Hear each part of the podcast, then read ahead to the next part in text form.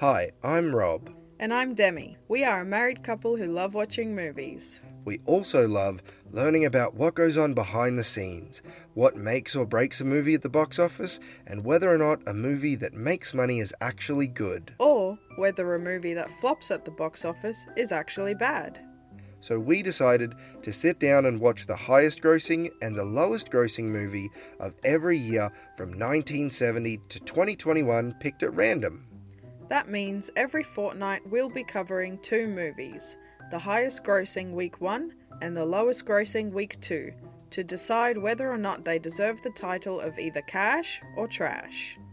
Also, what other movies came out that year that either lost out to the movie or beat it, and which one stood the test of time in the public eye, and how trends came and went over the decades. So, if any of this sounds interesting to you and you have a spare hour or so, please give us a listen.